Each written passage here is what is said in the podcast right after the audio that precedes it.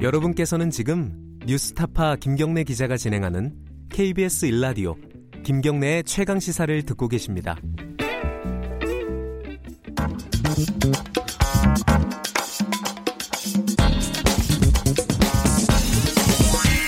뉴스의 재발견. 예, 뉴스의 재발견 미디어 오늘 이정환 대표 나와 계십니다. 안녕하세요. 네, 안녕하세요. 오늘은 그 사고 논란으로 지금 세계적인 어떤 이슈가 되고 있습니다. 네네. 우리나라에서는 상대적으로 좀 조용하지만요. 네. 보잉 737 맥스 8 이렇게 예. 읽는 게 맞나요? 네네. 맥스 8이라고도 하고요. 예. 네. 자, 밤 사이에 트럼프 대통령이 운행 중단을 시켰어요. 굉장히 끌고 끌다가 겨우겨우 한 느낌이에요. 그렇습니다. 네. 예. 어, 보잉은 훌륭한 회사다. 그들이 빨리 해답을 갖고 오길 바란다라고 밝혔는데요. 네. 결국 그때 어 그래서 운항을 중단하기로 네. 긴급 선언을 했습니다. 이 세계적으로 운항 중단이 계속되니까 이 버티기 어렵다고 마지막에 이제 판단을 한 건데요. 네. 운항 중단을 선언한 나라만 40개국이 넘고요. 네. 이 바로 옆에 있는 캐나다, 캐나다가 미국 미국만큼 미국 다음으로 이 비행기가 많은 음, 나라인데 네. 이 영공 통과도 안 된다라고 단호한 입장을 밝혔습니다. 예. 우리나라는 아까 상대적으로 좀 조용하다고 말씀드렸는데 네. 어떻습니까 상황이? 조용하긴 하지만 굉장히 또 심각합니다. 예. 한국에 지금 두 대밖에 안 들어와 있는데요. 네. 이스타 항공에 두 대가 있는데 네. 운항을 중단하겠다고 밝혔습니다. 예. 이 그런데 한국도 굉장히 많은 지금 비행기를 들여오기로 한 상황이라서 예정은 돼 있다. 네. 예. 대한항 제주항공이 56대, 대한항공이 30대. 허허. 그래서 2027년까지 114대가 들어올 계획인데요. 예. 이게 당장 뭐 계약을 취소하기도 어려운 상황이라서 그리고 어, 이 그리고 이 비행기를 들어와서 운행을 할 계획을 갖고 있었는데 다른 비행기를 또 갑자기 살 수는 없는 상황이라서요. 예. 굉장히 차질을 빚고 있습니다. 이게 에티오피아에서 큰 사고가 난 이후에 벌어진 일인데 네네.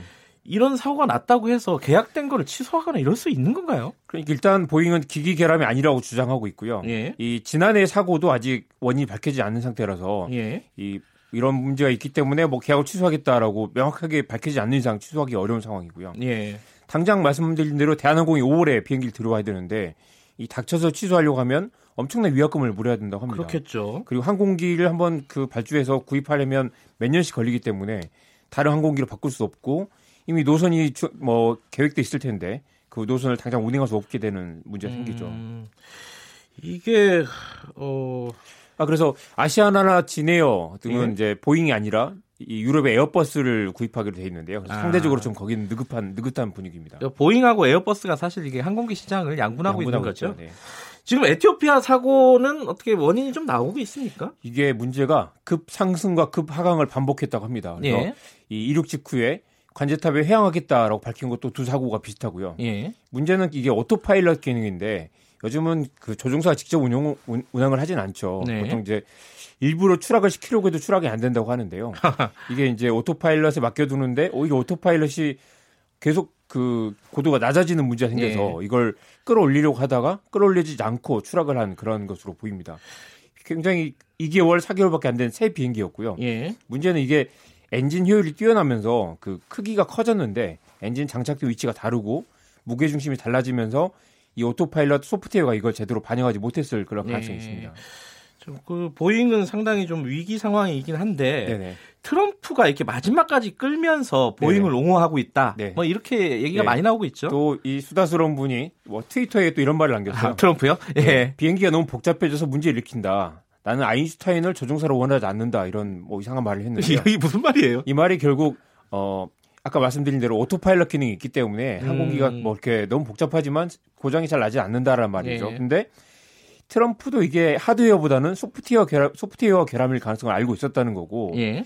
이 아마도 나도 비행기를 좀 안다라고 자랑을 하려고 한 음. 말인 것 같은데 이게 문제의 본질을 드러내고 있죠. 예. 지금 뭐 하드웨어는 멀쩡하지만 소프트웨어가 심각한 문제가 있을 수 있다라는 걸 음. 트럼프도 알고 있을 거라는 겁니다. 이게 소프트웨어 업데이트는 아직 진행이 덜 끝났고요. 그렇습니다. 이게 스마트폰처럼 이 하드웨어 소프트웨어를 이제 그 업데이트를 하게 되는데 예. 이게 업데이트가 제대로 안 됐거나 작년에 사고 의 원인을 아직 바로잡지 못하고 있을 그런 가능성이 있습니다. 트럼프하고 보잉 CEO가 가까운 사이 이것도 그렇죠. 좀 이유가 예. 있겠죠. 며칠 전에 통화를 하고 난 다음에 이 사고 원인 조사가 먼저다라고 백악관에서 발표를 했는데요. 예. 이 트럼프가 또 얼마 전에 베트남에 갔을 때 북미 정상회담에 갔을 때요. 예. 이 문제의 이 비행기를 100대나 베트남에 팔기로 주선을 했습니다. 아유, 계약까지 맺었는데 베트남 입장도 곤란하겠네요. 17조 원 규모죠. 굉장히 예. 곤혹스러운 상황입니다. 비행기를 예. 안 사겠다고 할 수도 없고 예. 심지어 미국 대통령이 와서 세일즈까지 했는데 그걸 뒤집을 수도 없고 그런 상황이죠. 근데 이게 또한 네. 가지 쟁점이 중국과 무역 전쟁 때문에 좀 상황이 더 꼬이고 있다 이런 그렇습니다. 얘기도 있어요. 중국이 가장 먼저 옳다됐다라는 식으로 운항 중단을 선언했고요. 예. 미, 중국 민항국 관계자가 이런 비행기 못하겠다라는 식으로 굉장히 뭐 이렇게 감정적인 예. 기자회견을 했습니다. 조종사들이 조종을 거부하는 건 이유가 있다라고 했는데 예. 중국에만 또 이 비행기가 96대나 있습니다. 중국이 최대 음. 고객이기 때문에 항의할 자격이 있죠.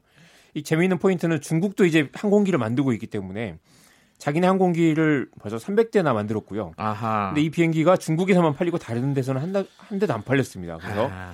이 비행기를 외국에 팔아야 되니까 이 보잉을 최대한 흠집을 내려고 하겠죠. 비행기 산업 그리고 무역과도 관련이 네. 있군요. 화웨이에 대한 보복 이건 또 예. 무슨 얘기예요? 화웨이가 중국 세계 최대 네트워크 장비 회사인데요. 예. 미국이 또 이 회사를 굉장히 공격을 하고 있습니다. 음. 이네 뭐 backdoor를 설치해서 정보를 빼내가는 거 아니냐, 예. 해킹하고 있는 거 아니냐라고 하면서 미국에 또 그 네트워크 장비 회사가 많으니까요. 그래서 자국 회사를 보호하기 위해서 화웨이를 보, 그 공격을 하고 있는데 예. 이게 또 화웨이 입장에서는 중국 입장에서는 이게 최대 그 수출 산업이기 때문에 미국 정부하고 맞서고 있는 상황이죠. 예. 그래서 화웨이가 미국 정부를 상대로 소송을 걸었고 또 심지어 이 화웨이 부회장이 미국에 체포됐죠. 네, 캐나다에서 예. 체포돼서 미국에서 지금 기소를 당한 상황입니다. 그래서 미국이 화웨이를 치니까 중국이 보잉을 친다라는 이야기도 나오고요. 어느 쪽이나 쉽게 물러설 수, 물러설 수 없는 그런 상황입니다. 이게 구경만 하는 게 아니라 우리도 당사자 중에 하나라서 이게 좀 네. 복잡한 네. 얘기입니다. 한국 항공사들 피해도 우려되고요. 자 여기까지 듣겠습니다. 고맙습니다. 네 고맙습니다. 뉴스의 재발견 미디어 오늘 이정환 대표였고요. 김경래 최강시사 2분 여기까지 하고요. 3부 잠시 후에 뵙겠고 일부 지역국에서는요. 해당 지역 방송 보내드리니까 참고하시기 바라겠습니다.